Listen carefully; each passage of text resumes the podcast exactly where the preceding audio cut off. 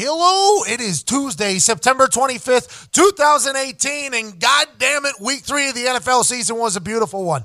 But it wasn't just the football that stole the weekend. A man donning a red golf polo stampeded his way through a golf course in Atlanta to bring golf all the way back. The sea of humanity following him down that 18th fairway, surrounding the green, watching him win his first championship in forever. Mr. Tiger Woods, his life is a beautiful thing. I might be wrong here. He kissed that lady. I guess she's been around for a long time. Yeah. He said, I love you on there, the whole kit and caboodle. At least the last year. Huh? At least the last year. She's she's been there for the last year. I've seen her at tournaments. Yeah. He said, "I love you" to her. I listened. I was like, "Oh, what is this? Mm-hmm. is this what Tiger Woods is doing? He- mm-hmm. Good for Tiger. I guess she's the GM of some um, some restaurant or some building he has down there. So they met through work, I guess. So Tiger's all wifed up now, saying he loves somebody. He's winning golf games, going into the Ryder Cup. I think United States is going to dominate Europe just like we normally do. I cannot wait to watch it. But football, football, football. I cannot believe the way this roughing the passer thing is happening. I, mm-hmm. it, it last night on Monday Night Football, it was another level. It was there was every single play there was a fucking flag. I bet the under.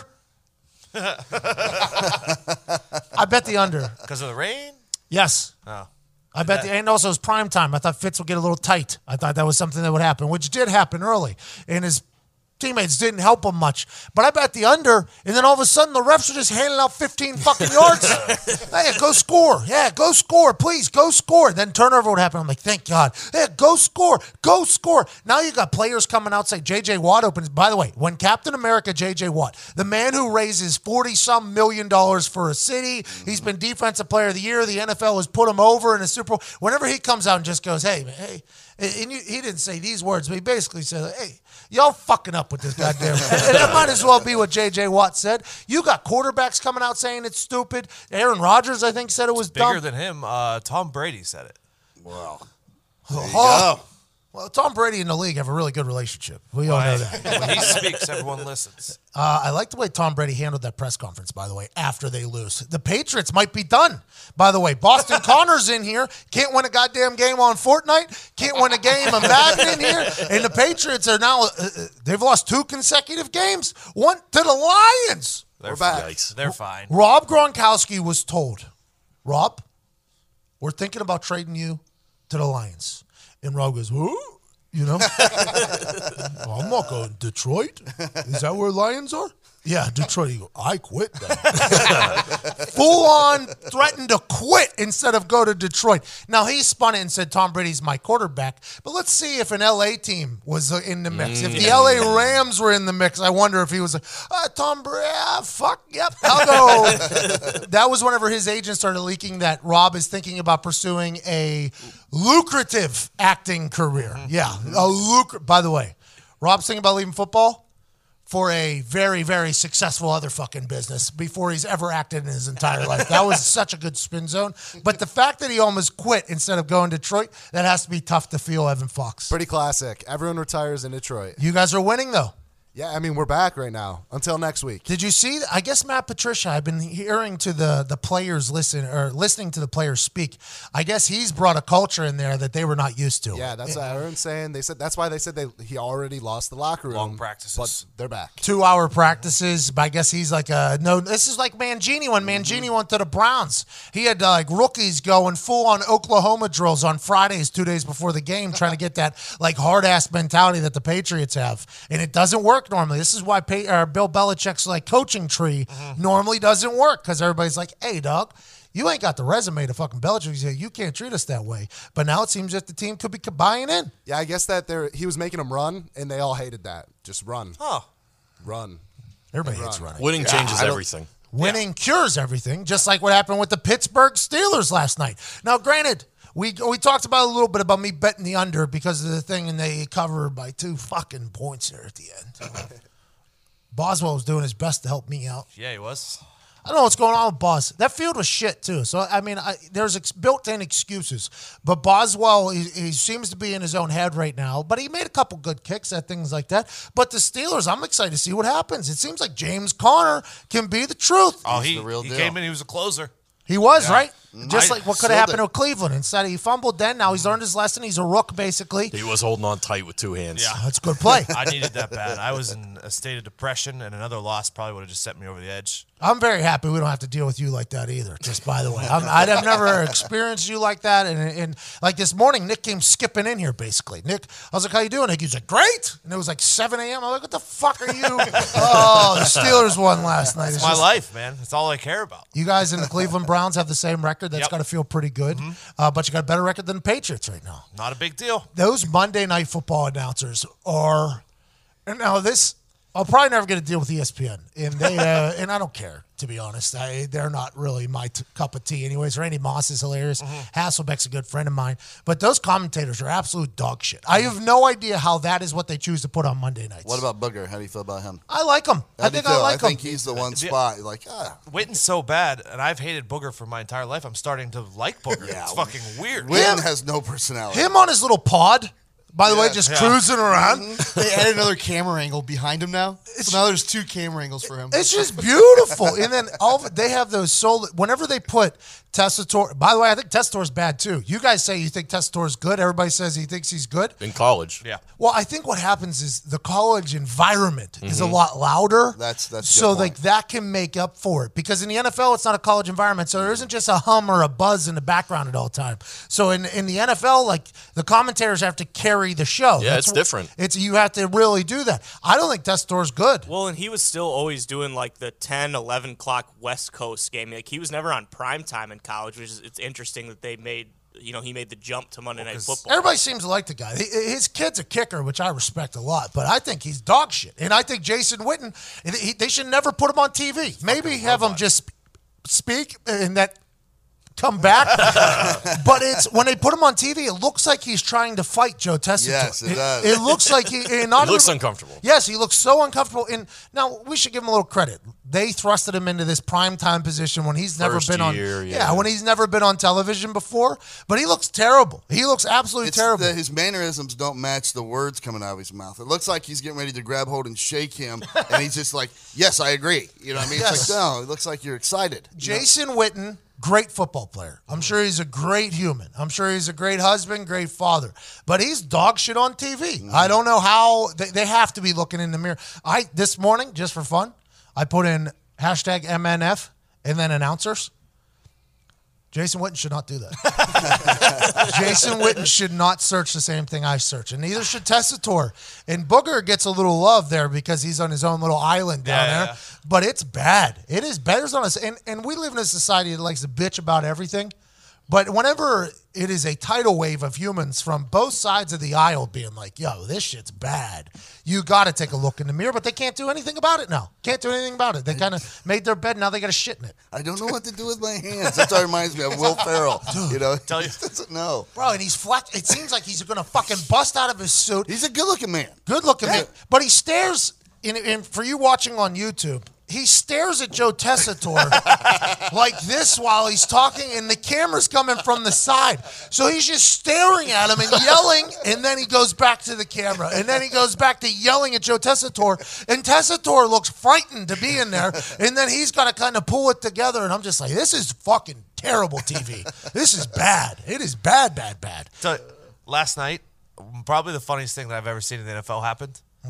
When that dude ran into the fucking wall, oh, Dude. I didn't even wait. Normally, I wait to see if the guy's okay. I didn't even fucking care. Just immediately sent out LOLOL because I was on my bed fucking crying laughing. Both teams too. Normally, Have some awareness, Both Jesus. of them just the camera people that were down there with the, their lenses. They just kind of turned and were just like, Like you saw the ball go flying and you knew he airmailed Yeah. it, and they were both running full speed still out of the back of the end zone, like six, seven never yards. slowed down. It- it- No warning tracker. Oh, man, that wall though.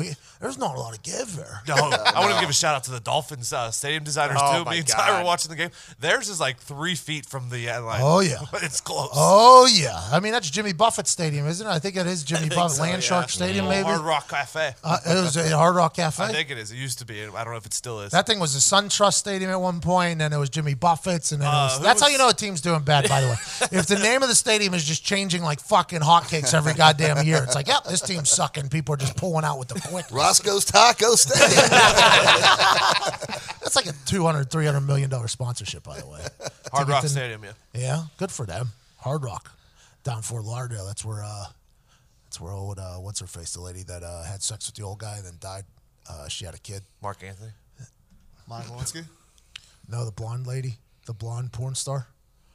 What's her name? Oh, Jenna Jameson. Nope. The she dead. Uh, Anna Nicole Smith. That- Right. yes. She died in a Hard Rock Cafe uh, in Fort Lauderdale. I, I was I was either in Fort Lauderdale What a way to go. or there whenever she died. Yeah, it was pretty crazy. It was a wild scene.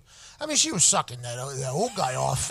she was in love, and then she had uh, she had a kid with that guy in Kentucky. Yeah, you met him in person. I met him. I, I know this Anna Nicole lady because I was in the hotel when she died, so I was like intrigued by her.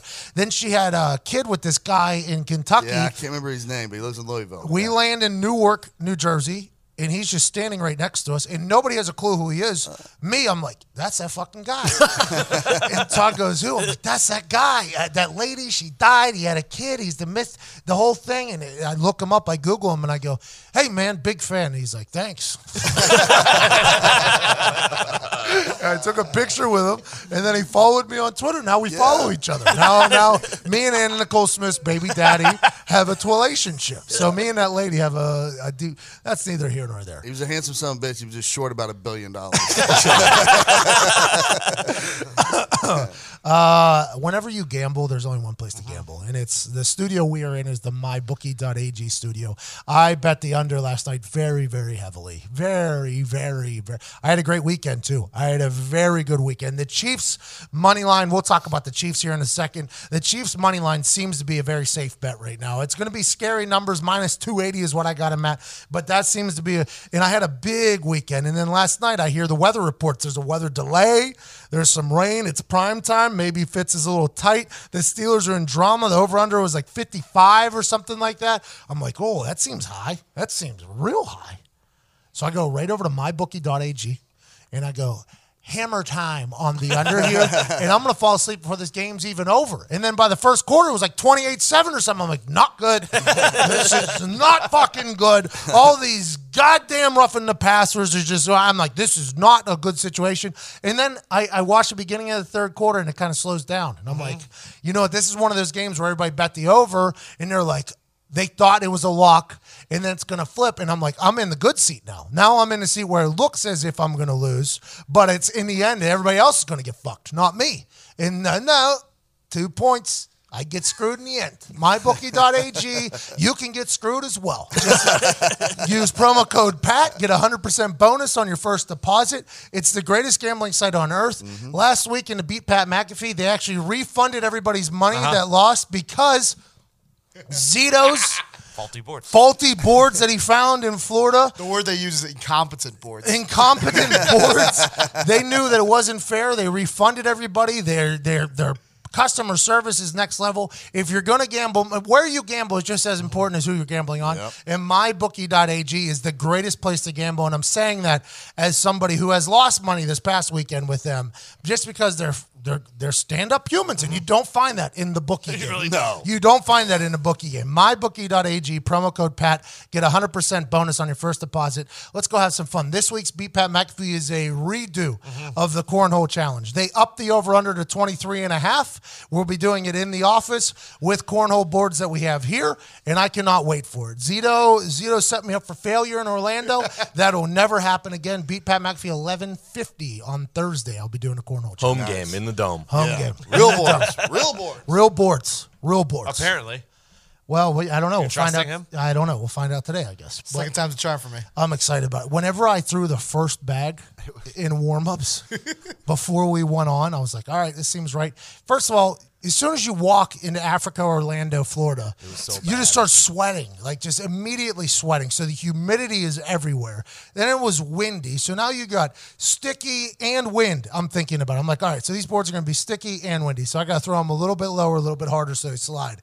In the first toss I do, it hits the board and jumps straight up in the air, and then it goes straight back down. I'm like, I've I don't even know how science lets that happen. I'm like, that had to be just because it was sticky. Then I threw another one and it springboarded off. And I call Zito and I'm like, fuck you, man. What are you doing, Zito? He just screwed us. We had to go 30 minutes outside of Orlando to get these boards because he gave us the wrong address. Then the boards are all dog shit. Zito set us up for failure, but we did survive because my bookie are fair people. I got a question. Yeah, bud. What happened to the boards? We had to take them back. Oh, you did take them back. We had to take them back, and literally, we didn't say a word to anybody. We dropped them. We they were open. We walked in with the boards. We put them down, and we just walked the fuck out. We didn't even didn't even say thank you. Didn't even nothing. Just like uh, almost. al- I should have told him like, hey, don't you, don't let anybody I would have tied him to the back of Corey Graves' Mustang. Trying to run me over. Yeah. It was absurd. It was absurd, wasn't it? We're in the middle of a competition here, buddy. You There's had money to, on the line. You line. had to move like 20 feet to the left. Hey, Cor- hey, Corey. Yeah, we're fucking in the middle of something here, bud. Okay, people are gambling, and then he sends out that apology tweet. It was funny, though. He didn't mean it. No way. Not a single part of that. He was laughing the whole time. Ultimate heel. Die. He is. That's exactly what he is. He's he's a bad. He's a villain. He is a villain. That's what he is. Oh well. I also love people saying that Zito had the under and he rigged the entire hmm. thing. Zito's nowhere near smart enough to do that. People are saying that People are saying that Zito. Anyways, this Thursday, eleven fifty, my bookie beat Pat McAfee should be a good time. Hammer the over. Hammer, I think Hammer. so. 23 and a half should be a lot of fun mm, For sure. I feel real good. Get in early too, because those lines move. It's currently minus 130. By the time it tees off, it might be minus 300. I'm not putting any money down until I see these boards. Zero Oh, brings yeah, in. you're right. Something to think about. Something to think about. Uh, the Chiefs look unbeatable. They look absolutely unstoppable. So many weapons on that team. Travis Kelce, a man who has had a reality TV show. Okay, yeah, date Travis Kelce or whatever it was. It was a terrible show, and I think he would even say it was a terrible show. The man is unstoppable, though. Whenever you have a guy like Tyreek Hill on the team and a running back like Kareem Hunt, and you have this quarterback who's young, who they shipped Alex Smith's ass out of town for. They're like, yo, we watch this guy in practice, and he just slices and dices us. Andy Reid's like, hey, Alex Smith, we almost had an MVP run there for a little bit, but I need you to get the fuck out of here. You're going to Washington, D.C., yep, play for the Redskins, and we got this guy, we aren't even going to remember you were here. We aren't even going to fucking remember you're here. Patrick Mahomes is next level. Who, who would you compare him to? Maybe a Michael Vick with more accuracy? I, I, I, he's because he is. He's tall though, so he's tall. He can throw and he can decipher defense, and I think he breaks down film. And I, I heard that Michael Vick wasn't the biggest film studier. Um, yeah. Really? I heard he wasn't the biggest film. There's been numerous things. That, I think Michael Vick has even come out and said like I didn't take it serious enough. I didn't watch. I, from what it appears like. Patrick Mahomes is dialed in. He is a guy who is Dan Orlovsky, who has no energy at all. Put put out a video yesterday deciphering uh, a Kansas City Chiefs red zone uh, play, basically where it looked like a guy was wide open, but it's all because Patrick Mahomes like literally looked off the safety and then like he made it happen. So I think he's becoming like a uh, cerebral quarterback as well. I don't know if there's any comparables to him. To be honest, Aaron Rodgers maybe. Aaron Rodgers might be a comparable. Yeah, because he's mobile, but he's not running like Vick No. did. He's not running to like because he can outrun everybody. Just he to runs get out to of jeopardy, Yeah. yeah. exactly. To get open, keeps his eyes Rodgers, yeah. downfield, goes through Yeah, his so that reads. would be a good I think I comparison. think he's Aaron Rodgers Yeah. like just taller. and the arm. He's playing a lot like Carson Wentz did last year Yeah, too. he is, very Like, just much like so. like his escapability in the pocket and stuff like that, and still being able to find guys downfield. That just seems like the new prototype. Mm-hmm. That's what you want. A guy mobile like that. And it's kind of like Ben was back in the day, but to a quicker degree. Ben's a little slow. Yeah, I think I think everybody's looking for a Patrick Mahomes. Yeah, oh, yeah. I think that's the new. That might be the new standard. Is like, hey, we need because Aaron Rodgers is. Everybody, he, he looks like standard white guy, right? Aaron Rodgers looks like standard white guy. He's not too tall. He's not muscular. He just has an incredible brain, an incredible arm, and he's mobile. So it's like, yeah, we can hope that we find that guy. I mean, they're probably thinking Brogan was possibly being that guy Yep. for the Browns, mm-hmm. right? Baker Mayfield. We haven't even Yep. talked about He's that. that, but he's shorter. We'll talk to Baker. We'll talk to Joe Thomas, Cleveland Brown legend, about Baker Mayfield here in a little bit. That shirt is dope, by the way. Go buy that if you're a Brown fan. I appreciate you supporting the cause and also wearing an incredible T-shirt. But he is just—he's a guy that I don't think there's many that are going to be like him. I, I think it's going to be very tough to find a Patrick Mahomes, a guy who can lead. By the way, they have him mic'd up before games, and he's a real. There's people listening to what he's saying. It doesn't sound corny at all either. Spice Adams put up a video of uh, uh, like when a, a a coach's choice of a captain speaks but he's not actually a speaker. Mm-hmm. And how everybody like look, it's like when Jameis Winston did the Eaton W's thing. Like there, there is a difference between actual leaders and then like puppet leaders, basically. The guys are like, today we're gonna leave it all on the field. it's like shut the fuck up, bro. Patrick Mahomes gave like a pregame speech and everybody was listening. It- it's easy to see like everybody was listening, and what he he didn't seem fake at all. It, it seems like he's got he's got it. And when you have Tyreek Hill on the goddamn field, It's a video game offense. Yeah, they're going to meet a lot of shootouts because their defense is Cheat code. trash too. So that's the only thing that's going to slow them down. you got a good punter though. Dustin Colquitt got a great punter. He's not going to be used often though. That offense looks. But is Andy Reid going to do what Andy Reid does? Like, is this Andy Reid, and then they're going to somehow something's going to happen? They're going to suck for five weeks, and then there's going to be a climb to get in at the end. Is that going to be the standard? Who knows? Who knows if that's going to happen? Who happen? was the last off- rookie to actually like take over a team like this? I don't think he's a rookie, so he's not Carson Wentz technically last a year. rookie. Yeah, Carson Wentz would be the guy. But hey, yeah, I, I think it's actually his third year, but good call with that. Yeah, Young it's quarterback's doing well. whatever. Yeah. Carson Wentz came back this weekend, by the way. Like Jesus cometh out of the cave. Everybody was real excited for Carson Wentz coming back. They were talking as if the because he was just a rookie last year. Mm-hmm. And I don't want to say just a rookie; he did an incredible job. But they're talking about how Carson Wentz is coming back. The Eagles are going to be saved again. Not uh, like they didn't win a Super Bowl without him. By the way, Right. It- it- this is it was wild to me to hear the way they were talking about Carson Wentz, and it just so happens to be against Adam Vinatieri in the Indianapolis Colts. What are you gonna say? To your point, Chiefs started five and zero last year, and then lost 1, 2, 3, 4, 5, 6, 6 of their next seven. That's exactly that's the Andy Reid move. But Carson Wentz mm-hmm. comes back, and Carson Wentz is just this towering ginger who is bumbling around on a knee, and everybody in Philadelphia is excited excited for his comeback. Nick Foles not performing up to task. You won us a Super Bowl. You're the MVP of our Super Bowl, but we're gonna boo your motherfucking ass on opening night. The mm, Philadelphia, the Eagles fans went right back to being Eagles fans. They couldn't help it. they win a Super Bowl. They couldn't help it. They just said no more. What have you done for us lately? Carson Wentz comes out and ruins Adam Vinatieri's record tying day, and I don't like it. Adam Vinatieri ties Morten Andersen coming for that ass. Morten Andersen, whenever he got this record, though, could barely kick a 42 yarder. Mm-hmm. Vinatieri's kicking 70 yard field goals now. Yeah. Still at his old ass age, wearing diapers, probably can't even hold his poop in anymore, dressing like he's in a midlife crisis. He's tying Morten Andersen's going to break that record, but Carson Wentz and the Eagles. They, they they are in some close games that you wouldn't think they're in mm-hmm. close games. The Colts do not look great. In the Eagles, they took them down to the wire. Took them down to the wire. there. There's only like like the Eagles. Yeah, that was a very close game. There's only really like two teams, the Rams and the Chiefs, that have been looked dominant. Everyone else is like just shove them all in a fucking sack and they're all together. Well, Andrew Luck. So Andrew Luck gets pulled out for the hail mary at the end of the game, and it wasn't really. I mean, it was a hail mary, I guess, because it was it was a fifty-eight. The ball was snapped from uh, the opposite forty-five, so it would have had to be a fifty-five-yard ball to the end zone if you throw it from the line of scrimmage. He gets subbed out. Jacoby Brissett comes in to throw it. He throws it from the forty-two, so it's a fifty-eight-yard ball to the end zone. He makes it like seven yards in. I think it's 60, Almost out the back. 65 yard bomb he throws. And then obviously, as Colts fans, this was a bit alarming Yeah, yeah. Because it's not like it's from the 30. It's not like it's from the 35. It's not like you need a Jamarcus Russell. Now, granted, Jacoby has a hose. Let's mm-hmm. not judge him at all. But whenever you have a quarterback coming back from a shoulder injury who sat out a year and a half to rehab this thing, you would think he'd be back. And the fact that they pull him, Frank Reich pulls him, and then Andrew Luck afterwards goes, Oh, yeah, I, I trust the decision. Jacoby has a gigantic arm. Like, hey, if Andrew Luck is viewing a 55 yard ball as a gigantic arm at $140 million, that is means for concern there. It's a gigantic concern. That is a mm-hmm. huge concern there. Tom Brady, I think, at his age, can hit that throw if he has oh, to. Oh, yeah. Adam Vinatieri probably can go out there and throw that ball. And A- Andrew Luck's like, yeah, I mean, I'll work on getting my arm to throw the ball 80 yards. It's like, yo, didn't need 80 yards, Andrew. Mm, Only right. needed 55, 56 yards here. That is There's a difference. that was something that scared me as a Colts fan a little bit. Yeah, it shakes your confidence as a Colts fan for sure. Yes. Like, if he doesn't have confidence in that arm, then yeah, I have zero. But also, like defenses see that.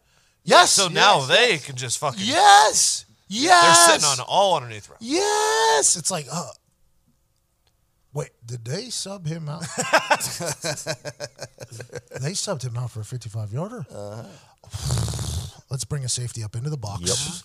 Let's go ahead and load this box up. It don't matter if they trade for Le'Veon Bell or not, which is possible, I guess. Now that Steelers are thinking about it, mm-hmm. he can't get it over the top of us. He can't get it over the top of us at all. He can't hit a back shoulder ball if you have to, because you have to be able to have a little heat with that. Mm-hmm. Everything is going to be dink and dump. That's scary to think about. I think Andrew Luck looks good physically, but that whole that whole thing that happened there at the end was very much eye opening. I was like, whoa, wait a minute, a 55 yard toss? There's high schoolers that can do that. Oh yeah, There's junior high kids that can I do assume that. you could do it. Guaranteed I could do that, but I'm obviously a freak athlete. I don't like to judge others by my standards. it was very scary. The Bills Vikings game, fucking mind blower.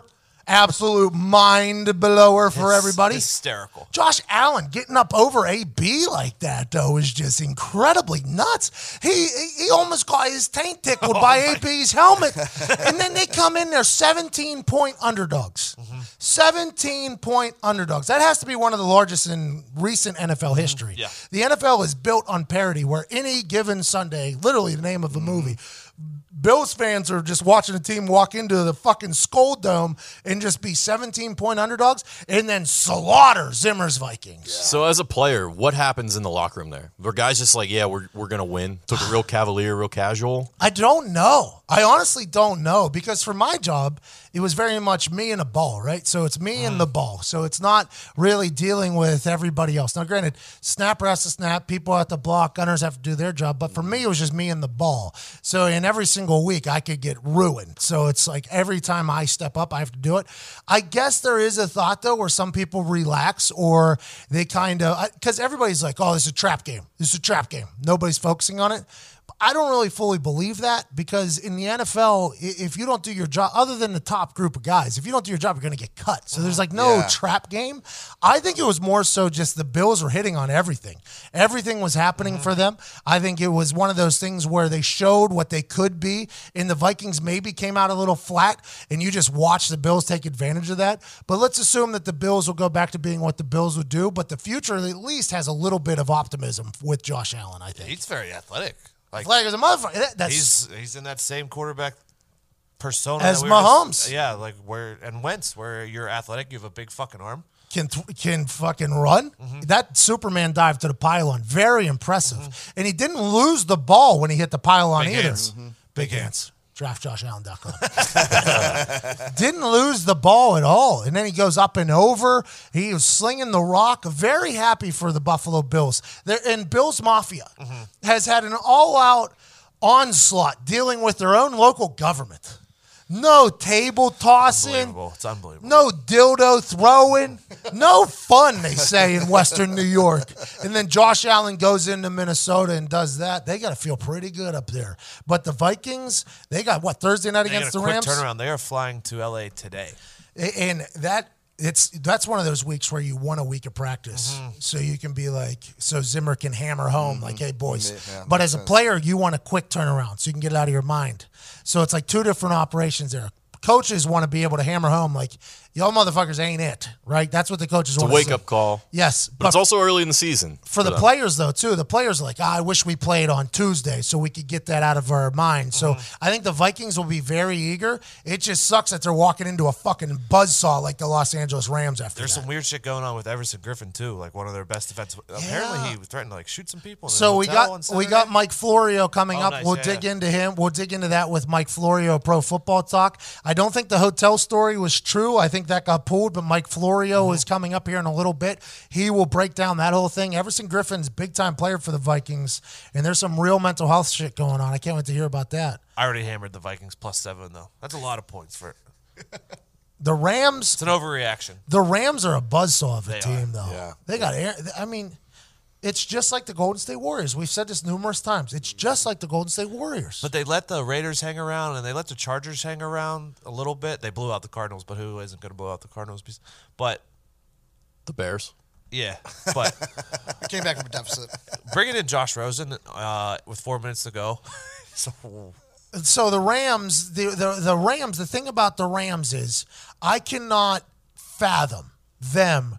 If the, you say they let people hang around, you got to remember football is a physical sport. So it's and you got a lot of guys over there. I don't want to say they're front runners, but you got guys that are like in football, if you want to continue to dominate people, you got to hit, you got to continue to tackle, you got to continue to own at the line of scrimmage.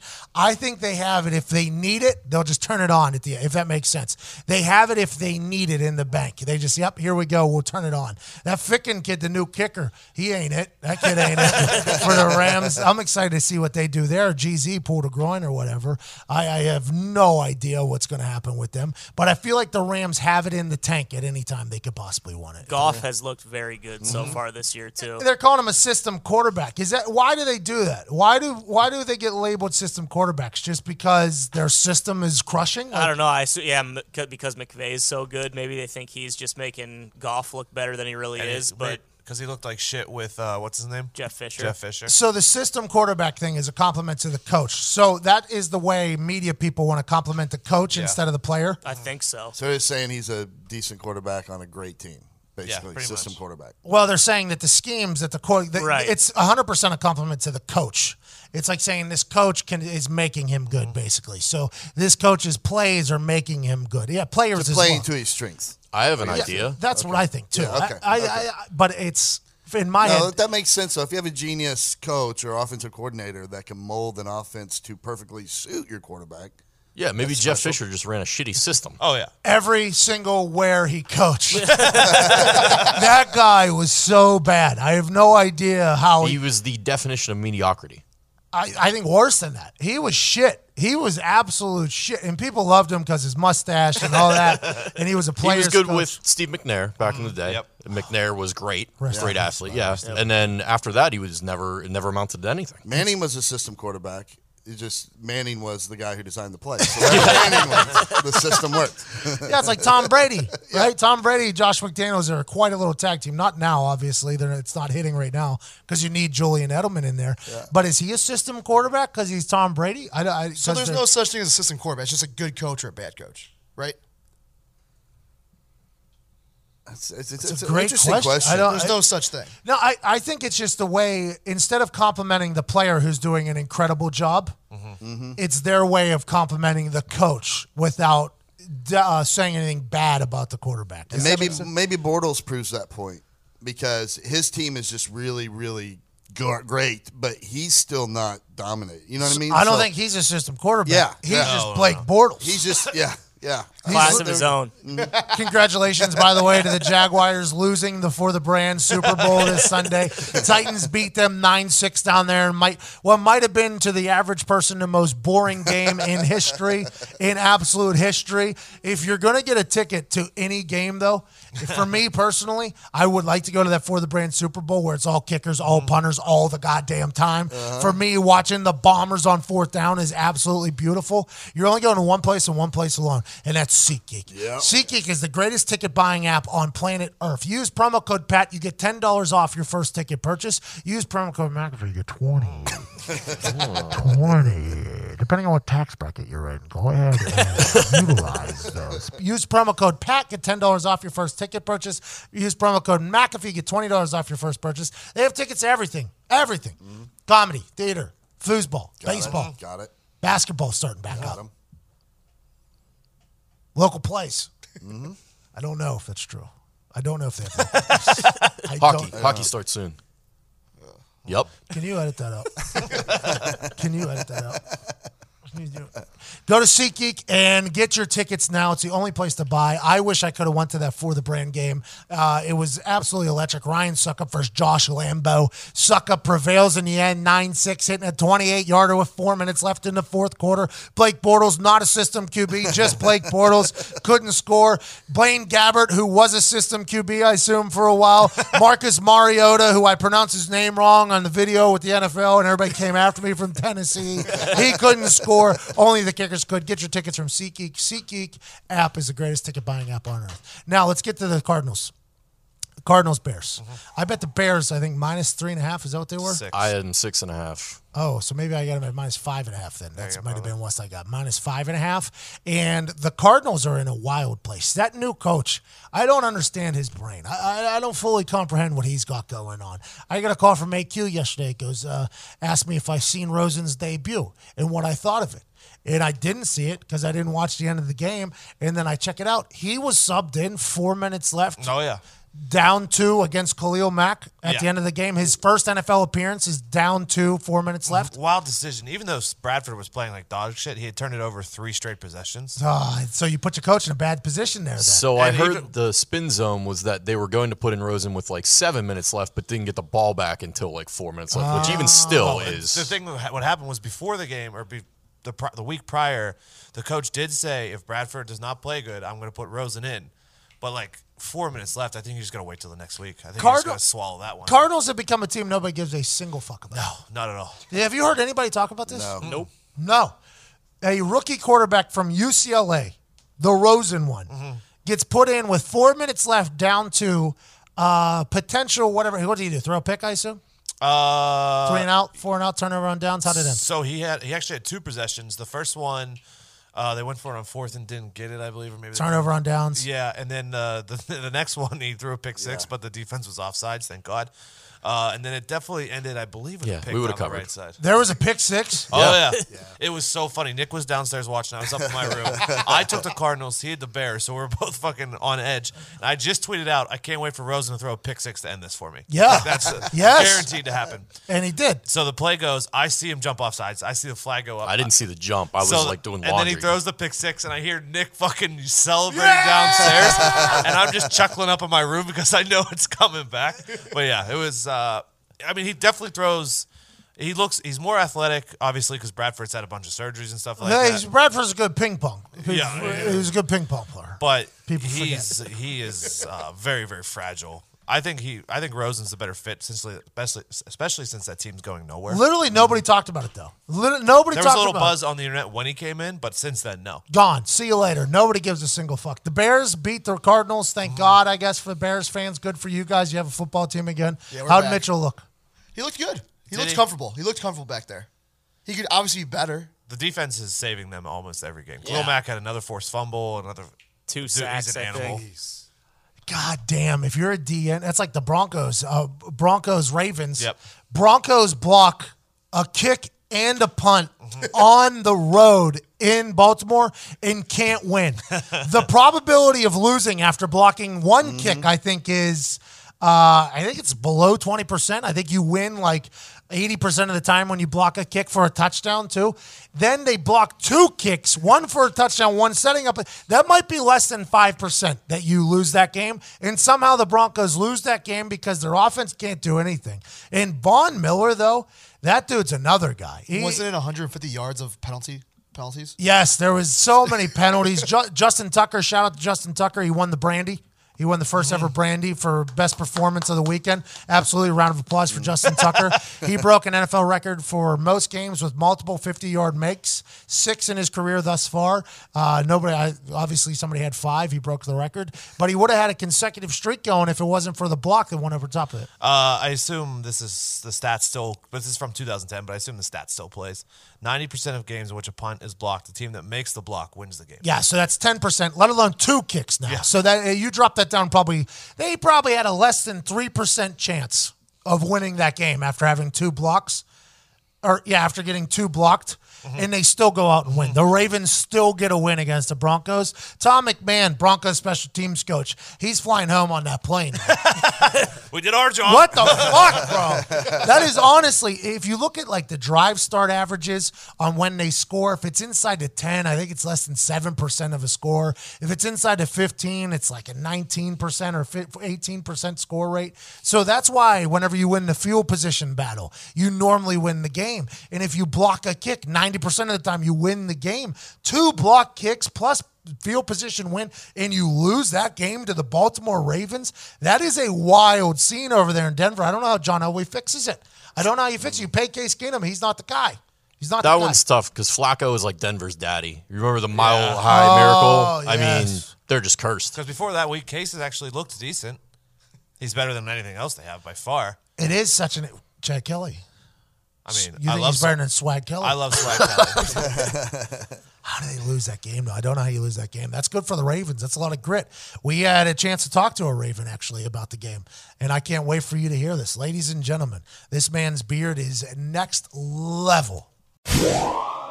Ladies and gentlemen, joining us now, fresh off a victory against the Denver Broncos, is a five time, five time, five time, five time, five time Pro Bowler, five time All Pro safety. Played for the Chargers, now he's with the Ravens. He has the greatest facial hair in all of professional sports. You can follow it at Weddle's Beard. Ladies and gentlemen, elite human being, Eric Weddle.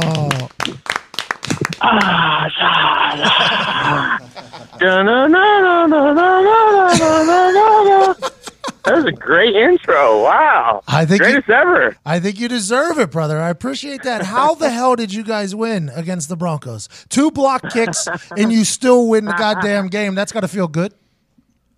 Shoot, it, you know, we needed it after the debacle on uh, Thursday night against the Bengals. So, you know, we were coming in and uh, didn't start off very well, but we're a resilient group and uh, you have to play 60 minutes and definitely against us at our place. We're going to fight the whole way and uh, we got a clutch win for sure. Well, and Ray Lewis was there. He did the whole goddamn entrance and all that stuff. he did. He did. That never gets old, right? Uh, you've been there for a while now. Whenever you left the Chargers, nobody really expected because you were like a mainstay over there. Uh, Eric Weddle, the gloveless wearing, beard having safety, was like, okay, you're going to be home forever. Then you go to the Ravens. You've been there for a while now. You're a big time veteran on that team. That team looks a lot better this year than uh, maybe in years past. Is uh, Joe Flacco's change of uh, mindset helping with that, or what is it about the Ravens right now? Well, I think uh, there are a number of factors that go into his play, and you know the new weapons we have on offense. Being the same coordinator for almost three seasons now, and he's healthy for the first time in three seasons. Had a full off season, full training camp, and uh, it shows. He's he's confident. He he likes what we're doing, and you know when we protect him uh, for any quarterback, let alone Joe, you could be successful in this league. So uh, we go as Joe goes. Obviously, we defensively we can help out by playing great ball, but he plays well on Sundays. We have a great shot at winning, and it, and it shows over over the season so far. You're a five-time All-Pro, five-time Pro Bowler, mainstay in the NFL conversation for great defensive players. The rules, especially the Clay Matthews hits. I don't know if you got a chance to see this. The Clay Oh my, Matthews oh my goodness gracious! Weddle as a defensive player. What are you? What is the what is defensive player? What are defensive players going to do in the NFL? How are you guys going to get around these rules that are fantasy football rules that are basically trying to diminish everything you guys do? Yeah, it's uh, it's putting us in a tough position, and uh, it's just it's crazy that they're they're trying to change everything that this game is has been built on over one position in in that player where defensive players can get cut, blown blown legs out, knees out by linemen. But who are we really trying to protect? It's all about the QBs, and it's it's frustrating for us.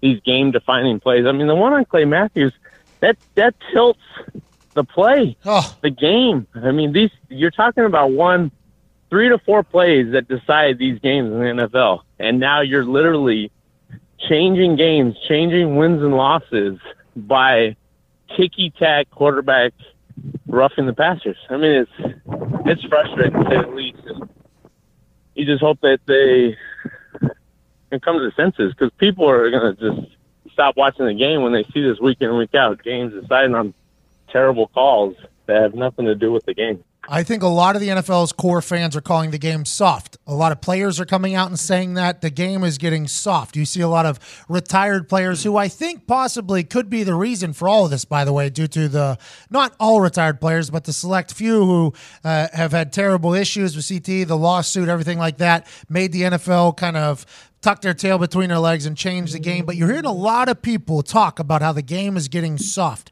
As somebody who has been here since the game was back hard nosed before CTE was even a thing on the defensive side, and now you're watching the game change. Do you think the game is getting soft, or do you think they're just trying to adjust to bad situations? Well, I mean, playing in it, I'm still sore. sore Sundays, and I'm still I'm still throwing it in there like I'm 21 years old as a rookie trying to prove myself. So I don't necessarily think it's soft. I think the game is changing towards offensive philosophy, offensive game, offensive minded. They want scores. They want points. They want action. They don't want to see defense. They don't want to see hard hits. They don't. They don't want to see that. So, I think the game has changed over my career, where it was, it was physical, tough, hard nosed, run the ball, uh, play actions, and now it's spread them out, get the ball in the, the perimeter, make guys miss, get out of bounds, that stuff. So I don't think the game's getting soft. I just think officiating, the rules they change year in and year out is, you know, the perception is the game is going that way. But physically, I mean, I, I give it my all and then throw it in there to these guys. So I still feel the same. What do you? Uh, are you a acupuncture guy? Massage therapy, hot tub, cold tub? What do you do? What do you do to get the the? Oh man, I just work out. The hardest workout of the week is the day after a game, and hot tub and cold tub and sauna. I don't get massages, acupuncture, all that other stuff. I think it's a waste of money and time. and when you when you have four kids and you you're gone as much as I am, to tell them, hey, I'm going to be gone for another two three hours getting a massage. My wife will look at me like, yeah, right, you're crazy, and and you're going to be home taking care of these kids. So yeah, I've never never really gotten them, and I know what works for me, and I spend enough time away. So if I do have some time, I got to spend it with my wife and kids. You said your hardest workout of your day is the ga- day after a game. What was? Uh, this will be airing tomorrow. What was yesterday's workout for Eric Weddle? Uh, shoot, it's a full body. Uh, I'll, I'll start out with a run and a good stretch, and get the heart rate up, get the blood flowing throughout my body, and then get in for a full body. So it'll consist of some some uh, some type of legs, whether it's squats, lunges, step ups, whatever we got. It's every four weeks we we switch up our workout, and then we'll go into shoulders and and chest and back and basically hit everything uh, that uh, a full body workout would consist of, and anything that's nagging or sore, we hit those areas so we could tighten up the joints and get blood into those areas to make the recovery process quicker. You know, different structure, different blokes. I used to nap the day after games. That was my big go-to. Rightfully so, right? hey, I checked your Wikipedia. It said you joined the Church of Jesus Christ of Latter Day Saints. Are you a Mormon? Yes. Did you Yes, go on a um, mission trip? I didn't. I got baptized when I was 20. So uh, I got baptized. A year later, I got married. And a year and a half after that, I had our first kid. So I got right into it. Oh God, I Austin Collie was a teammate of mine for years, and his he, Oh, geez. he took a hey he took a mission trip in Venezuela or something like that, and he learns he knows perfect Spanish, he knows the whole thing. I was excited to hear if you went on one. Yeah, I mean, if I grew up in the church, I most likely would have. But since I got baptized so late, uh, later in my in life, it was, and I was already two years into my college career, so it was, it was on the back burner after that. But you know, when the kids are out of the house, I'm sure my my wife and I will do a couples mission when when we're old and retired. Have you seen the Book of Mormon? Have I seen the Book of Mormon? Yeah, the play by the South Park guys. No, no. I heard it's pretty entertaining though. I always because Austin had left the Colts by then, and I just used Austin as my Mormon shoulder to lean on. Basically, whenever Mitt Romney was running Yeah, for yeah. president, I was like, Austin, I want to hear everything. I want to learn about it. He was very nice, very gracious. And then the Book of Mormon, the Broadway show, came out after he left, so I never got a chance to really ask. So that's why I Yeah. I, I figured I'd throw it in there. All right. No, it's all good. I, I can take the jokes and stuff, but uh, you know, we have good conversations with teammates and let them know that I don't have six wives and and I don't believe in certain things. I believe in that the Son of God is Jesus Christ, and once once people understand that, then they go, oh, then then they look at me a little bit differently. So it's uh, it's always good to have conversations. Austin Collie and I had a 35 minute, basically speed through of the entire Mormon religion, and I hammered him with go. every single question. And it was at the end of it, I was like, "Oh, this is a much more relatable religion than most of the other religions out there, Austin." And uh, it was yeah. it was very interesting. Yeah, it's it's good. Now he hammers Diet Coke though, and I, I think that is kind of something that you guys frown upon. But that's neither here, here nor there. Uh, well, yeah, I mean, well, what what he may not have told you now is at, on the BYU campus, they actually have vending machines with Coke there now. So they've kind of lightened up on the whole Coke Diet Coke thing. Wow, that's insane. What are the what? that's that's light years, right? How many years are you going to play football for? Forever? No, no, definitely not.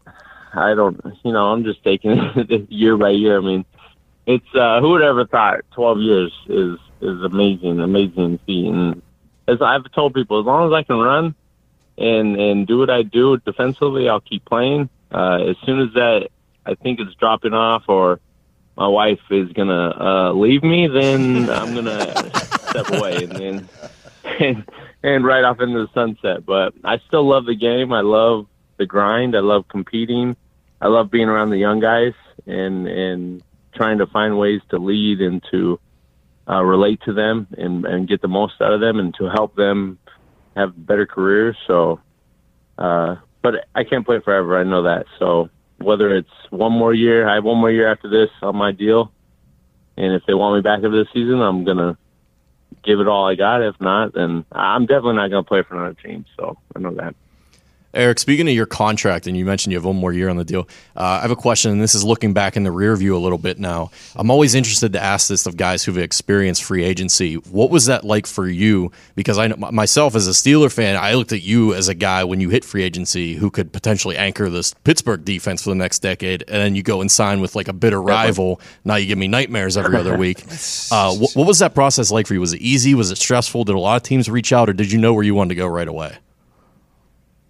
Well, yeah, it was. Uh, I was I was like the second tier of free agency. We knew that going in. I'm an older guy.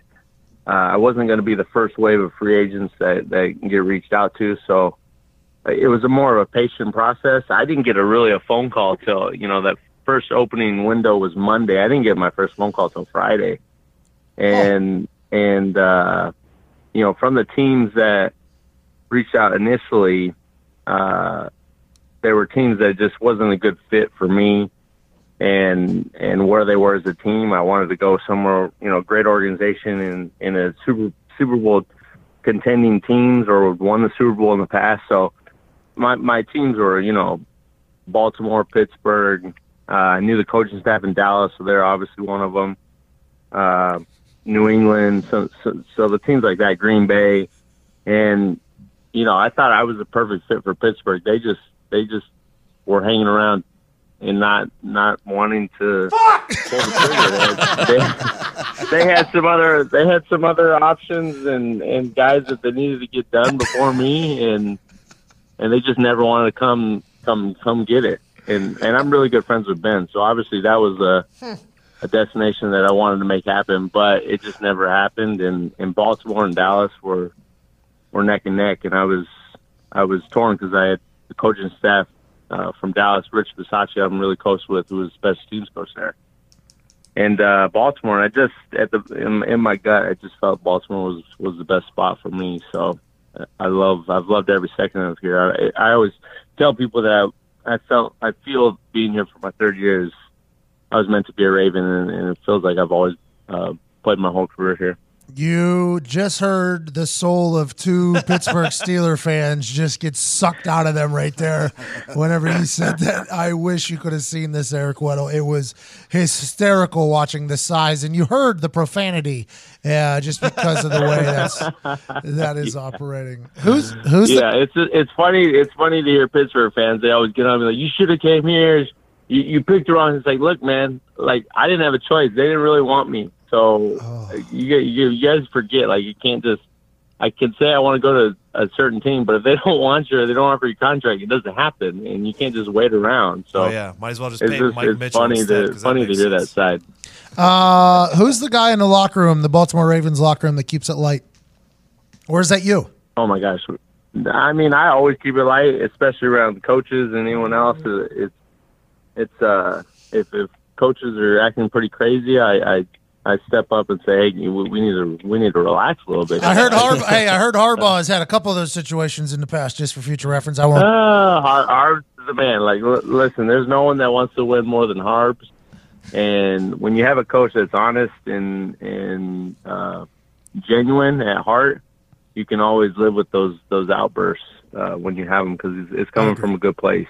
But know, who keeps it light in the locker room? I would say like Sis is always on one. He's always he's always funny. He's always cracking on someone. He's always in a good mood. Brandon Williams, Tony Jefferson. I mean, we got we got some characters. Or you better not have thin skin because it's one way or another you're gonna get cracked on, and you better not get all sensitive about it because then then your life will be over. Do you guys feel really good about the Ravens team? That you guys feel good in that locker room? The locker room. T- you guys have had been in training camp for seven months before everybody else. Uh, Oh my gosh, the longest training camp in the history of the world.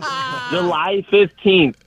Pat, July 15th, I was here in Baltimore. Like, that's absurd. why that should never happen ever. I mean, the Hall of Fame is, is the worst. Whoever thought of, of making guys come in 27 days before their first game is is the asinine thing I've ever been a part of in my life. So you know, it's Ray Lewis's fault it was that you were there. I know. Gosh dang you, Ray Lewis. That'd be so good, didn't you? That'd be so good. But you guys feel good as a team. I assume that 27 day training camp, Lamar Jackson, they were trying to split up the the Ravens locker room. Everybody was trying to split that thing apart with Lamar Jackson and Joe Flacco, and it seems as if you guys are a team that just can't be budged. Yeah, I mean we got a we got a close group and a lot of personalities, but no egos, man. It's crazy to be a part of a team that's that's just about ball, just about the team. And and I've said this before that this is one of the closest teams, if not the closest, of just coming to work, competing, and no one really cares about the the notoriety. We just you know, you haven't made the playoffs three years on a championship organization, you know things things get uh, changed and things get serious real quick. So uh, this is a close group, and and we know uh, with Lamar coming, the, the distraction could be there. But when Joe plays like he's played all off season and really put that to rest, it's uh, it's really never been a an actual conversation between the two. All right. Well, I appreciate the hell out of you, Mr. Weddle. Follow him along at Weddle's Beard. How good is Tucker, by the way? Man, that guy's a ball. He's a beast. If he just wasn't such an egomaniac, I'd, I'd know more. You just said no But I egos guess in the that- locker room. I guess that comes with being a kicker, but dude, I respect the heck out of them. Of those three, him, Sam, and Morgan, they work hard every day, and there's a reason why they're you one of the best groups in the league. So well, we're happy to have them. Sometimes I got to put him in his place, and, and he knows it, and, and we're all good. ladies and gentlemen, probably going into another All Pro year. Uh, absolute legend of a human. By the way, Mormon Hall of Famer for sure, for sure, Mormon Hall of Famer. just for future reference, uh, Mr. Eric Weddle. Thank you so much, Eric. Appreciate you, dude. Hey, that was awesome. Thanks for having me on, guys. Hey, you're a really, uh, really cool guy. Did you do that workout yet, or are you doing it now? I'm going in. I'm heading in right now. Golly, I can't believe you go hard like that the day after. Is that the Ravens tell you to do that, or is that your thing? No, I've been doing it for about eight years now. Jesus. There's a reason you're the great. You're, there's a reason you're great. Jeez. Have a great one, Weddle. We appreciate you, buddy. Good luck the rest of the year. I will. You're the man. See ya. Not our first Mormon we've had on the show. Nope. No. Not Well our, versed. not our first Mormon. He hasn't gone on a mission though, so he. I don't know if he's Smart to not become a Mormon until it's after the mission certain time. age. Yeah. yeah, good idea. That's a two years of your life you're spending in third world countries preaching the words of Joseph Smith. I respect the Mormons though; they stick with it. They stick with it, and they recruit people. They Yeah. recruited Eric Weddle at the age of twenty. Got his ass. Plus, go on your mission when you're a, a millionaire. Like, way better than when you're 17. Uh, you're not allowed to have a phone. You're not allowed to have anything like that. So I don't know if the millionaire Yeah, would help you. Probably hurt you. Yeah, you- Because you live this gr- awesome life, and then they're like, uh, by the way, we're sending you to Egypt to preach the word of the Church of Jesus Christ of Latter-day Saints. You can't have any money, no cell phone, and can't talk to anybody. Shout out to Eric Weddle, though. Good guy, man. Talked about that game a little bit, about the uh, roughing the passer stuff, all that thing. It- the NFL players are turning against them for sure. Yeah, 100%. Uh, he's he's one of the best safeties in the league. Could have been a Steeler. Could have been a Well, it's Steeler. interesting you mentioned the recruitment of Eric Weddle. yeah. It seems like it's not very hard to do. He said the Steelers just didn't step up to the plate. Didn't step up to the plate. It's tough to it's tough to swallow when you hear that. He's Gotta win. Don't care. We're moving on. Uh, thanks. It's to- Ravens week. Let's go. Big thanks to Eric. It is it. Raven. Oh, Uh, This is it. Sunday you'll- Night Football. Steelers, Ravens, Sunday night football. No a rivalry. A rivalry as good as time. Normally, there's cars in the street getting batted with bats with Ravens on them in the south side of Pittsburgh. This there is we go. Steelers. this is a real battle. I can't wait to watch it. And I'm thinking Eric Weddle probably makes a huge play at the end of that thing to seal it. And all the Steelers fans, after listening to this, will know that he could have been a fucking Steeler. And that'll be nothing. That'll be a tough pill to swallow, but you gotta gotta deal with it. You gotta deal with it. I think that Ravens team is very good, by the way. And I think they are a very good football team. I hope Vance McDonald plants them into the turf like he did last night to Chris Conte. That stiff arm was uh, next level. That was, and then his quote afterwards about trying to be as vicious as possible. If a safety wants to come, or if a D back wants to come high on me, uh, they're going to regret it. Basically, Conte's been giving white safeties a bad name for a long time. uh, white All time. safeties, white safeties are giving white people a good name, regardless of how they play. You need to, you need to like- recognize that, But that's like the twelfth time he's been stiff armed to death. bro. I think that uh, Vance McDonald guy is setting himself up though to get clipped. I think he's setting himself up to get clipped whenever he says, "If a DB wants to go high on me," it's like. Now he's taking a shot at an entire position group, not just Conte. He's taking a shot at an entire position. Uh, it's a long game. Now he's setting up for a hurdle next Oh, and Josh Allen. I respect that. Speaking of safeties, Earl Thomas had a game against the Dallas Cowboys. Remember, he missed practice on Friday. Who needs Yeah. to practice? Didn't even show. Antonio Brown also missed practice on That's not a Monday. big deal. Not a big deal. Maybe guys should start missing practice more often. practice. Yeah, what is it? Hey, I said it best. Not the game, man. Not the game.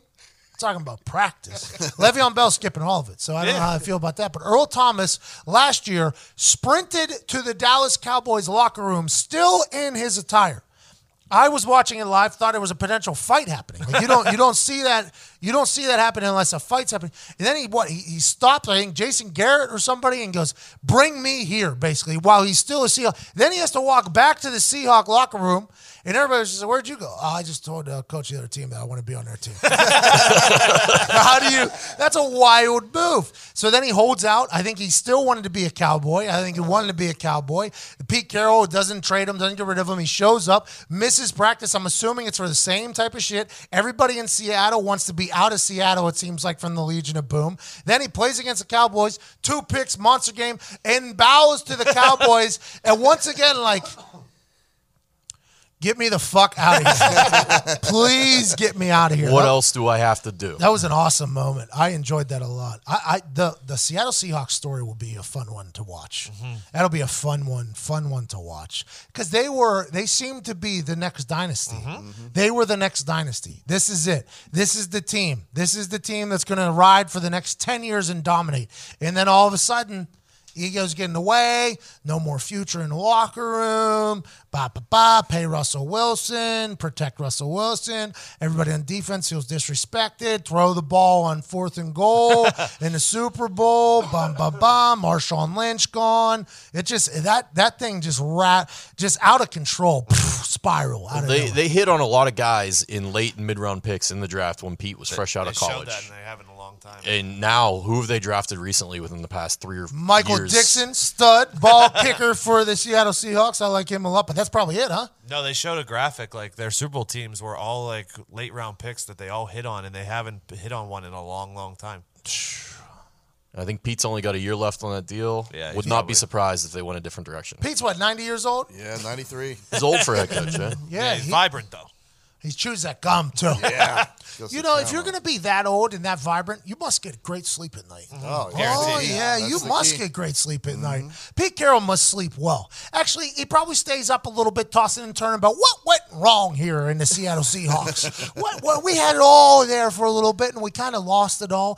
But I believe if you're going to be that handsome of an old man and that mm-hmm. wily, you got to sleep well at night. And we all sleep great here, don't we? Oh, Oh, yeah. Zito, how you sleep? Oh, very good. Very alone and very good. You too, Foxy. I've heard. I ain't never heard a drought story like yours that I heard the oh, other day.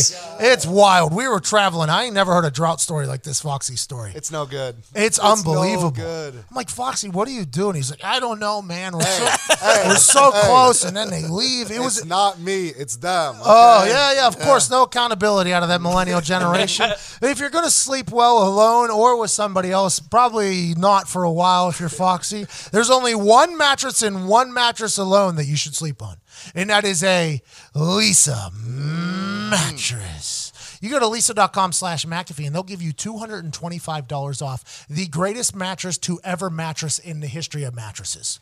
This thing shows up at your doorstep. You don't have to go to a stupid bed store. You know those bed stores? I hate The them. Oh, worst. I feel like they're all a front for drugs, by the way. Oh, easily. All of them. Because you go in there and you're just you're rolling around and other people's kids spit.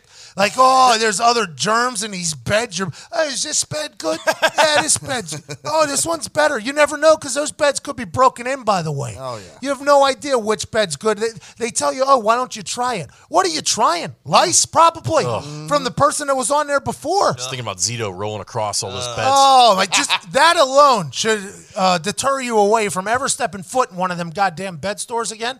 And there's a bed that's more comfortable than all those beds, and one that'll show up in your goddamn doorstep.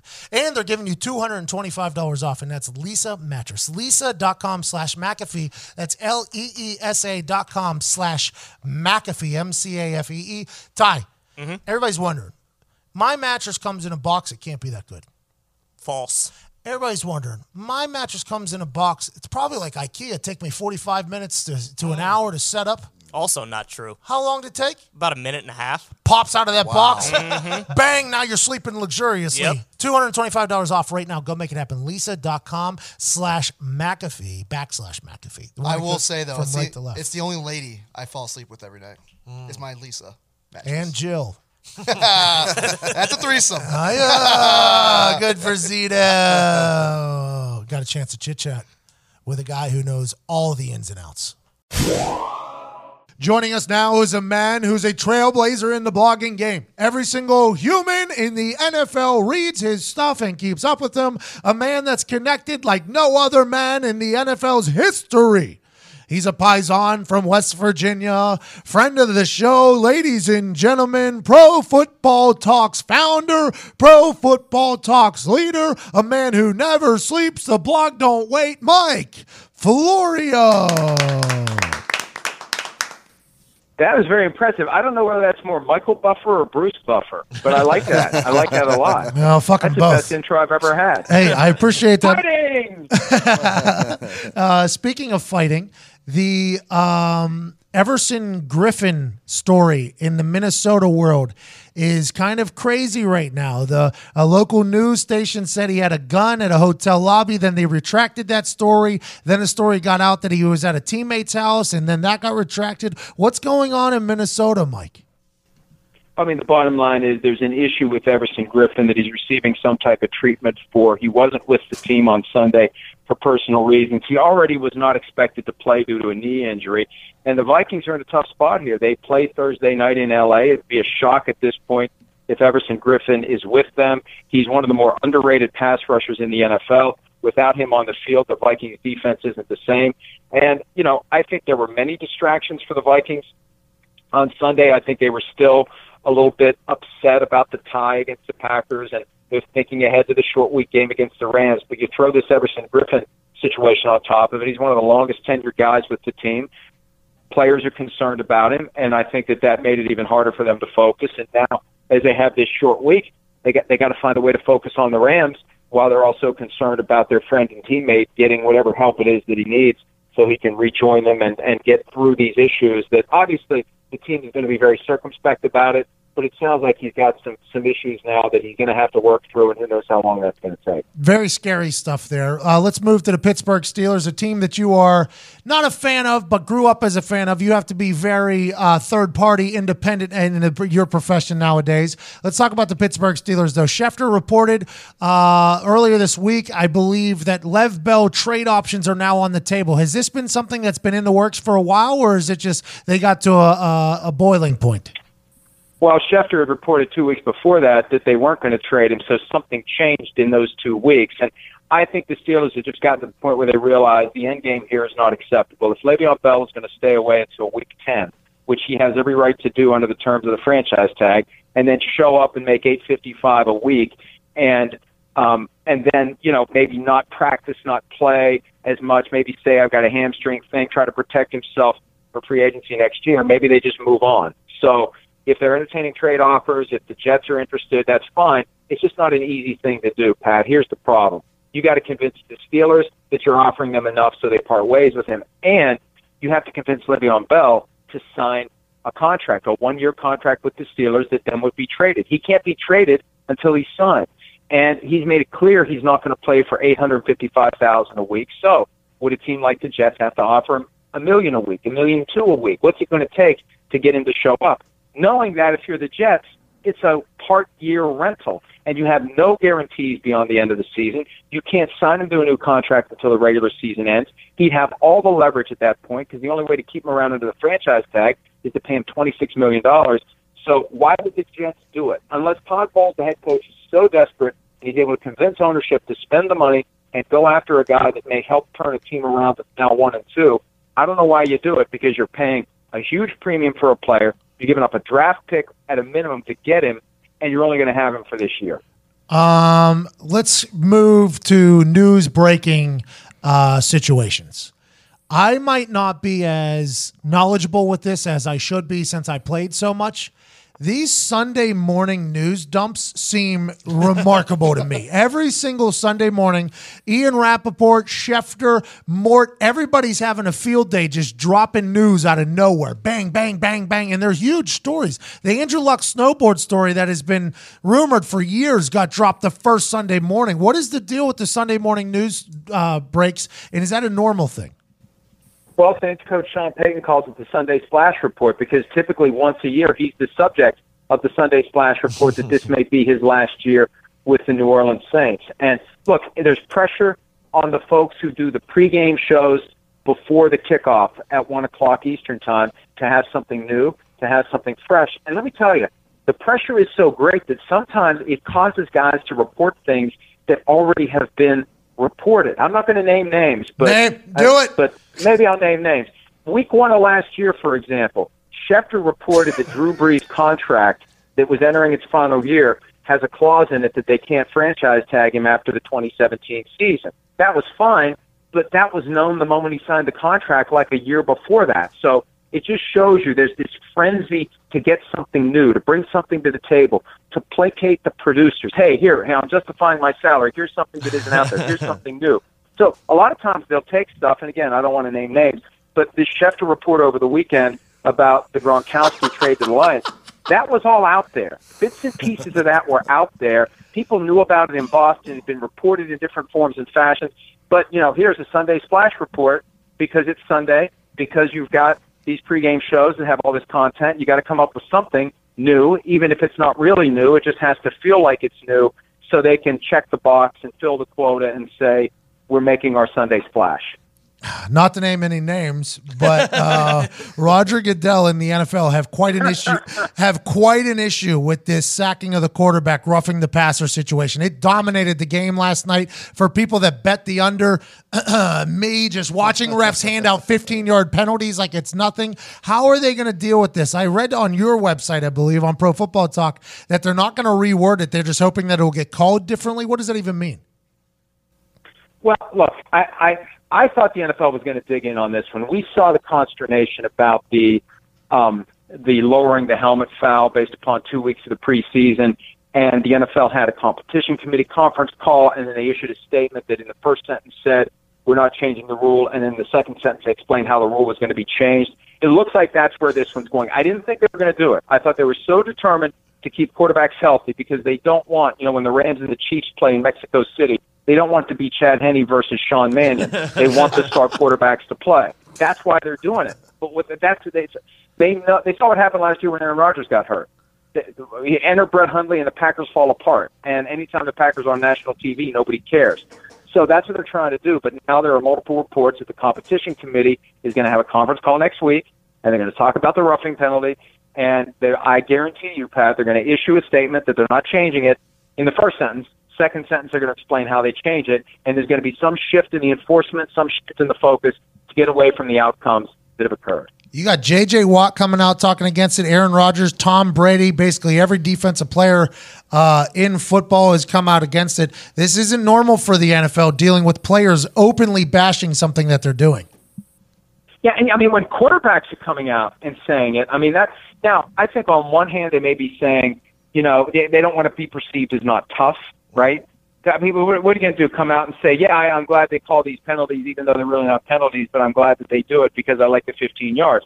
So I, they have to. I think it's gotten to the point where they have to figure something out. Even if they don't fundamentally change the way this rule is enforced, they have to do something to push back against the widespread criticism. Because you know, from my perspective, it's like, hey, if this is what they want to do, we just need to accept it. But you know what? Enough people aren't accepting it, and enough people are yelling about it that maybe the NFL is going to listen and do something about it. Uh, New England Patriots completely upside down right now. When Julian Edelman comes back, does all of this controversy about them being done kind of subside, or uh, is this in is this season is this a season that the dynasty ends? I, you know, I, I it's still too early to tell, but because we've seen this this movie in September before with the Patriots, but you know they lost two games in a row by more than ten points for the first time since 2002. That's alarming. Oh. They didn't respond to that loss to the Jaguars with an on to Cincinnati ass kicking of the Lions. I'm shocked by that. And you throw on top of that the possibility of three straight losses. This Dolphins team that is coming into play this weekend, it's legitimate. Albert Wilson told me after the game on Sunday when they beat the Raiders in the fourth quarter, thanks to Wilson throwing a long touchdown pass and and catching a long one, although it was a, it was one of those touch passes and he exploded for 74 yards. He said, when we do what we can do, there's no one who can beat us. And if they can focus on themselves and not get intimidated by, you know, the Patriot logo and going to Gillette Stadium, place they haven't won since 2008 during that Wildcat game with Ronnie Brown. Oh, you know, they could they could send them to one and three. You lose three games in a row, and you're the Patriots. Is it over at that point? What happens at that point? And with all this other drama with Belichick and Brady, and and eh, you know, at, the, at what point does it explode? And uh, I, again, we've seen them turn it around, but they may be digging themselves a hole here that's going to be very hard for them to get out of. do you think Antonio Brown's going to skip any more practices or what? I, I, I figure not anytime soon. He got, you know, I, I, I don't know what happened last week. I, I think that it was a combination of the off-field, the on-field, the frustration, the tweets, and I, I, I think that whatever conversation he had with Mike Tomlin last Wednesday, it, it got through to him what's expected of him. You know, he's a leader of that team, and and he can't be shutting it down. He can't be, um, you know, reacting that that extremely to things that are happening early in the season. And you know, they got the win last night. They tried to blow it. I, I was shocked that it was as close as it was. I thought that game was over when it was thirty to ten. And uh, you know what what happens on Sunday night when the Ravens come to town and the national TV cameras are on them again? Can they respond and get back to two? What, what would be two one and one at that point? So, and I I think with with all these guys, it's a week by week proposition. And if they're winning, everything's better. And if they're losing, that's when the pressure gets applied, and maybe you're going to see a guy- blow his stack. You're the best, Mike. You're the absolute best. Do You have any news you want to break on this show? You know, uh, you know, I, I not really. I, I thought this is a very arcane point as it relates to Le'Veon Bell. I thought that the Steelers could rescind the franchise tender and get like a third round compensatory draft pick next year for him, and that would be a factor in whether or not they trade him because they could still rescind the tender and say, hey, we're getting a nice draft pick next year.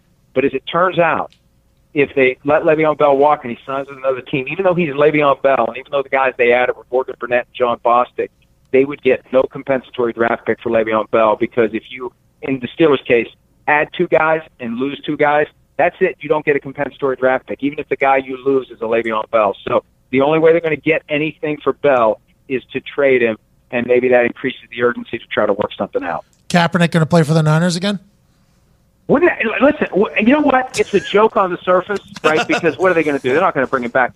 But if he thi- this this turns the whole NFL blackballing Kaepernick on its head because they got four primetime games between week six and week ten, and if you want big ratings for those four primetime games, do you go with C.J. Beathard or do you go with Colin Kaepernick? Oh. Win or lose, it doesn't matter, right? If 345 Park Avenue has to be thinking, "Wow, man, hmm, you know, we haven't wanted this guy in the NFL for the last year and a half. Maybe now we do." because those ratings are going to be god awful for those four 49ers games in comparison to what they would be with Jimmy Garoppolo or Colin Kaepernick playing quarterback. Has Kaepernick been training at all? Do you know? Yeah, he's still training. He's ready to go. I mean, he is ready to go at any given moment. And, uh, you know, I think the, the only thing that's going to happen with him is uh, he's going to have a what- what's essentially a trial. It won't be an open court, but at some point before the end of the year, I believe, there's going to be something that's going to be kind of like a, a combination of the trial from my cousin Vinny and the trial from the last episode of Seinfeld. You're telling me two youths. Hey, I appreciate you so much, Mike Florio. I know you got a lot to do. Thank you so much for joining us. Go check out everything at Pro Football Talk, both on NBC Sports in the morning and also the website that is nonstop NFL. Mike, thank you so much, bub. Thanks, buddy. Anytime. Have a good one. Paisan Mike Florio.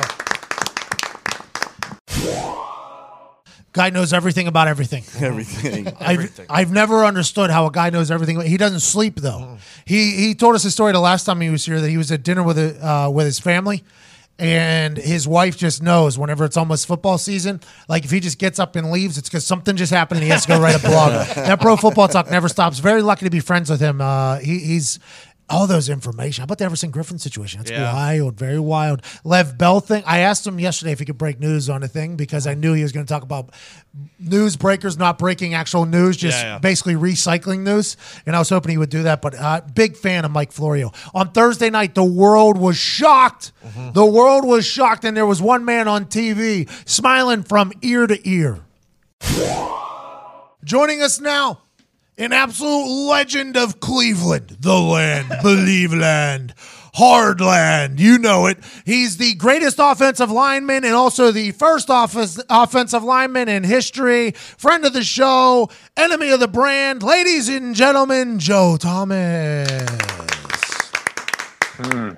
Mm, what a what a true honor it is to be here joining you this morning. Uh, I'm just happy to be able to be talking Browns after the first victory in over 600 days. How do you feel, Joe? How is Cleveland feeling? What's the heartbeat of Cleveland right now?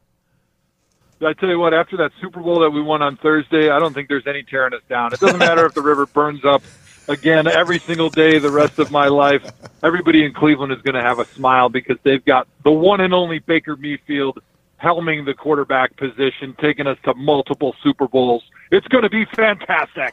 Joe, it seems as if the entire city, the dog pound, the entire world, everybody on earth, you in the Thursday night football post game, you did the toe poke before, by the way, great form, great kick, very proud of you. You look very skinny, you look good. But only human on earth that didn't know that Baker Mayfield is the starting quarterback is Hugh fucking Jackson, a guy that you liked. How did that happen? No, it's crazy. I mean, we saw Baker in preseason and he did a nice job, but I think by all accounts, people that watched definitely still thought that Tyrod was going to give this team the best chance to win. They figured that uh, Baker would come in and play well, but he would make the classic rookie mistakes. And uh, let me tell you, boy, were we wrong because when Baker got his opportunity, he was something special. I mean, he hardly made any mistakes that entire game. He basically only had about three bad throws out of 30 something in that game. And uh, he was just spectacular, just bringing emotion and energy into that offense and coming back from uh, 14 to 3 deficit.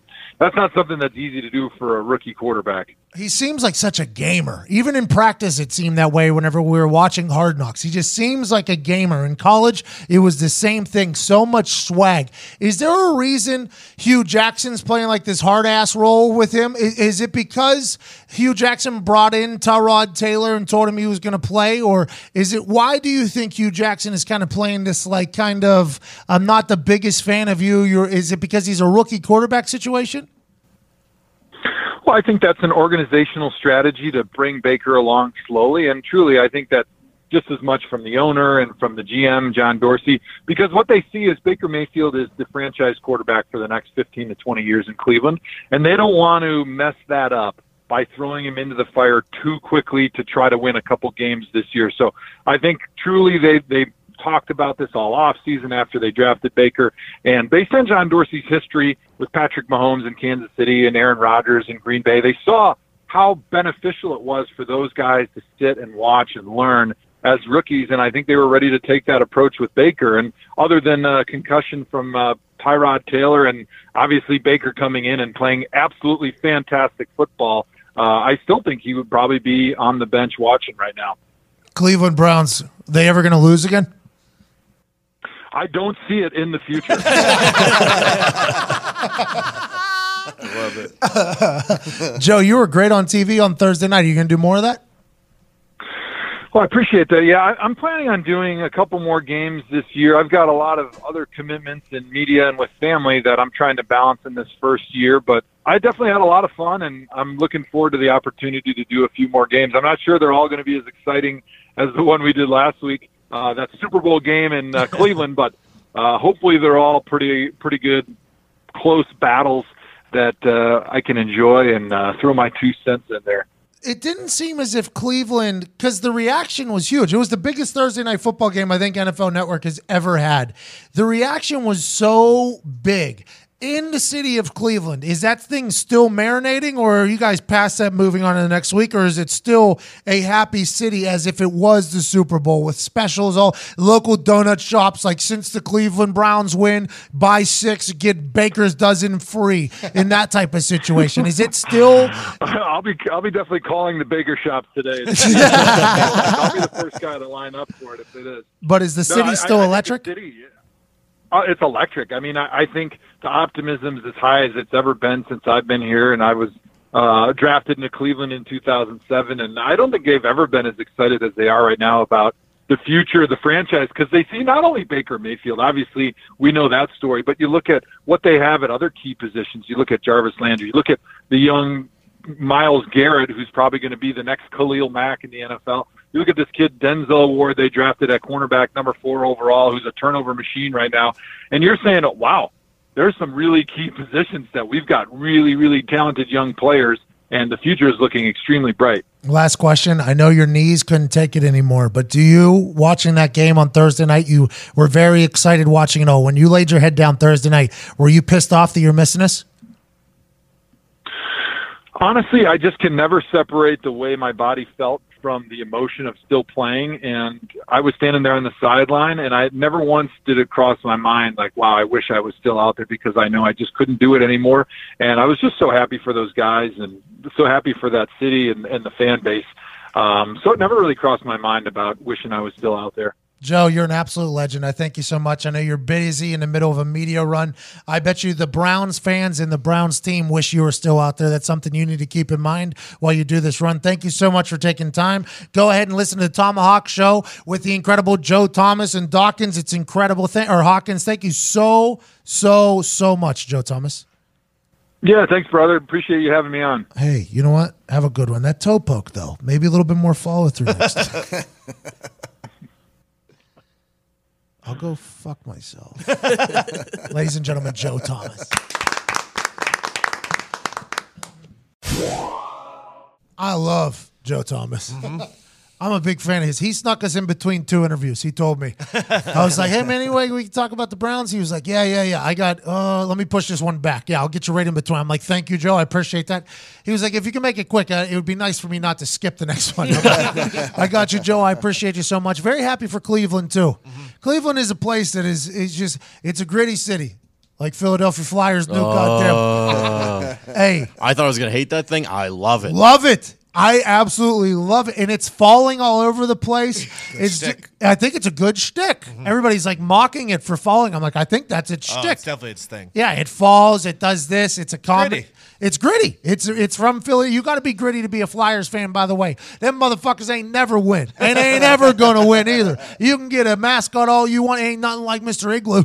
Got to be gritty to get pelted with beers and batteries and anything else in the arena that they can get their hands on. I like Philadelphia. I do. I enjoy Philadelphia, but you Flyers fans are the worst. Sidney Crosby's the best fucking player to ever play hockey. Whenever he comes into your goddamn arena, show a little bit of respect because all he does is teabag your entire team every single time he comes in there. That's neither here nor there. Shout out to Philadelphia. Shout out to Philadelphia.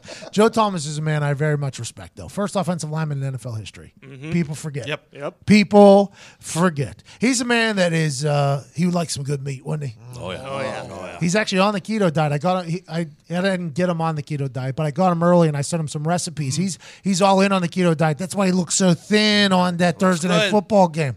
And whether you're on the keto diet, which is all meat all the time, or not, there's always time for some good meat in your mouth. Oh yeah, and there's only one place to go to, and that's Butcher Box. Butcher Box is the best meat shipping thing in the history of meat shipping things, Yep. Bar none. Nailed it. bar none.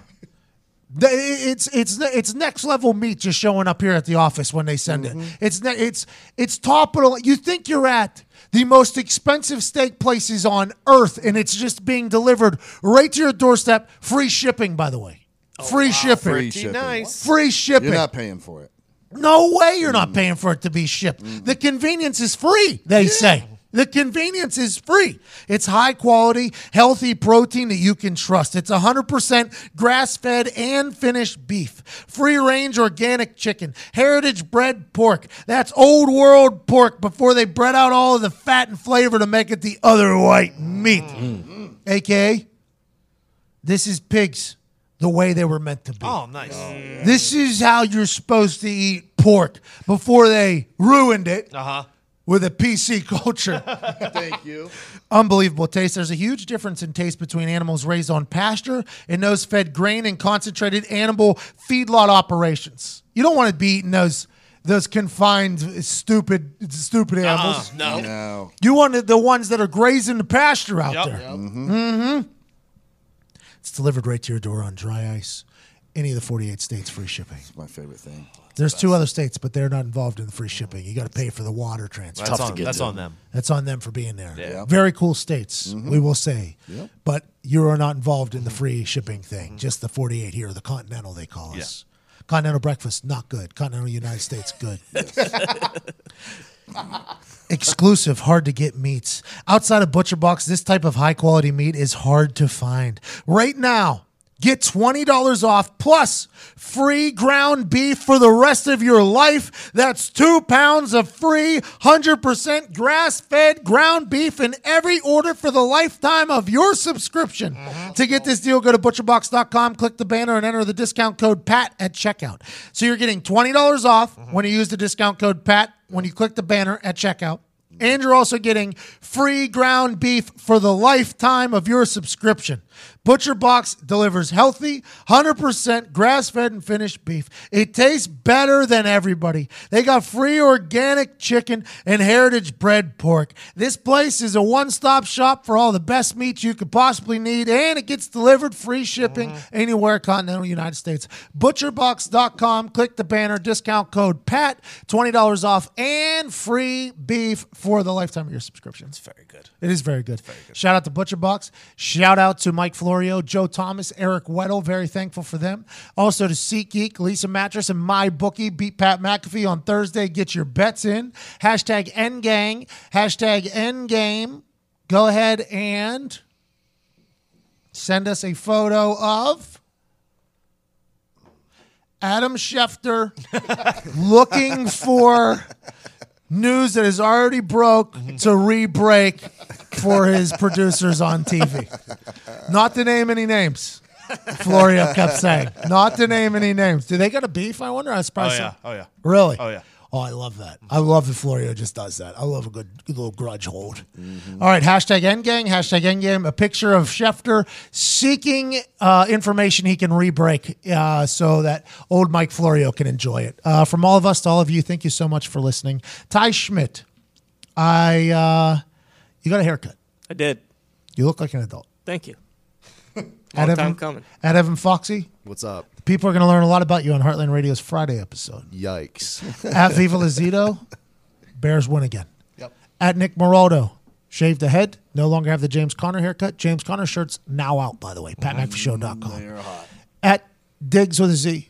A lot of people tweeting Diggs with a Z. A lot of people this weekend tweeting Diggs with a Z. Mm-hmm. You're becoming just quite a little mogul out there on the social media. Starting to hate the NFL.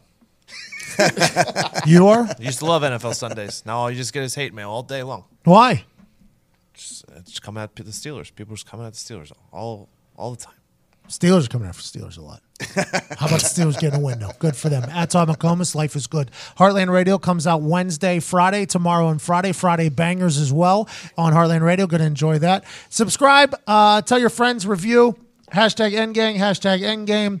Uh, even a screenshot of you subscribing, by the way, to win merch. I think we gave away 25 shirts. Uh, last episode, we'll do the same thing now. PatMcAfeeShow.com. Go get your merch. It's a lot of fun. Other than that, thank you so much for listening. Tweet us, at us. Have a good time. Ty Schmidt, hit the music.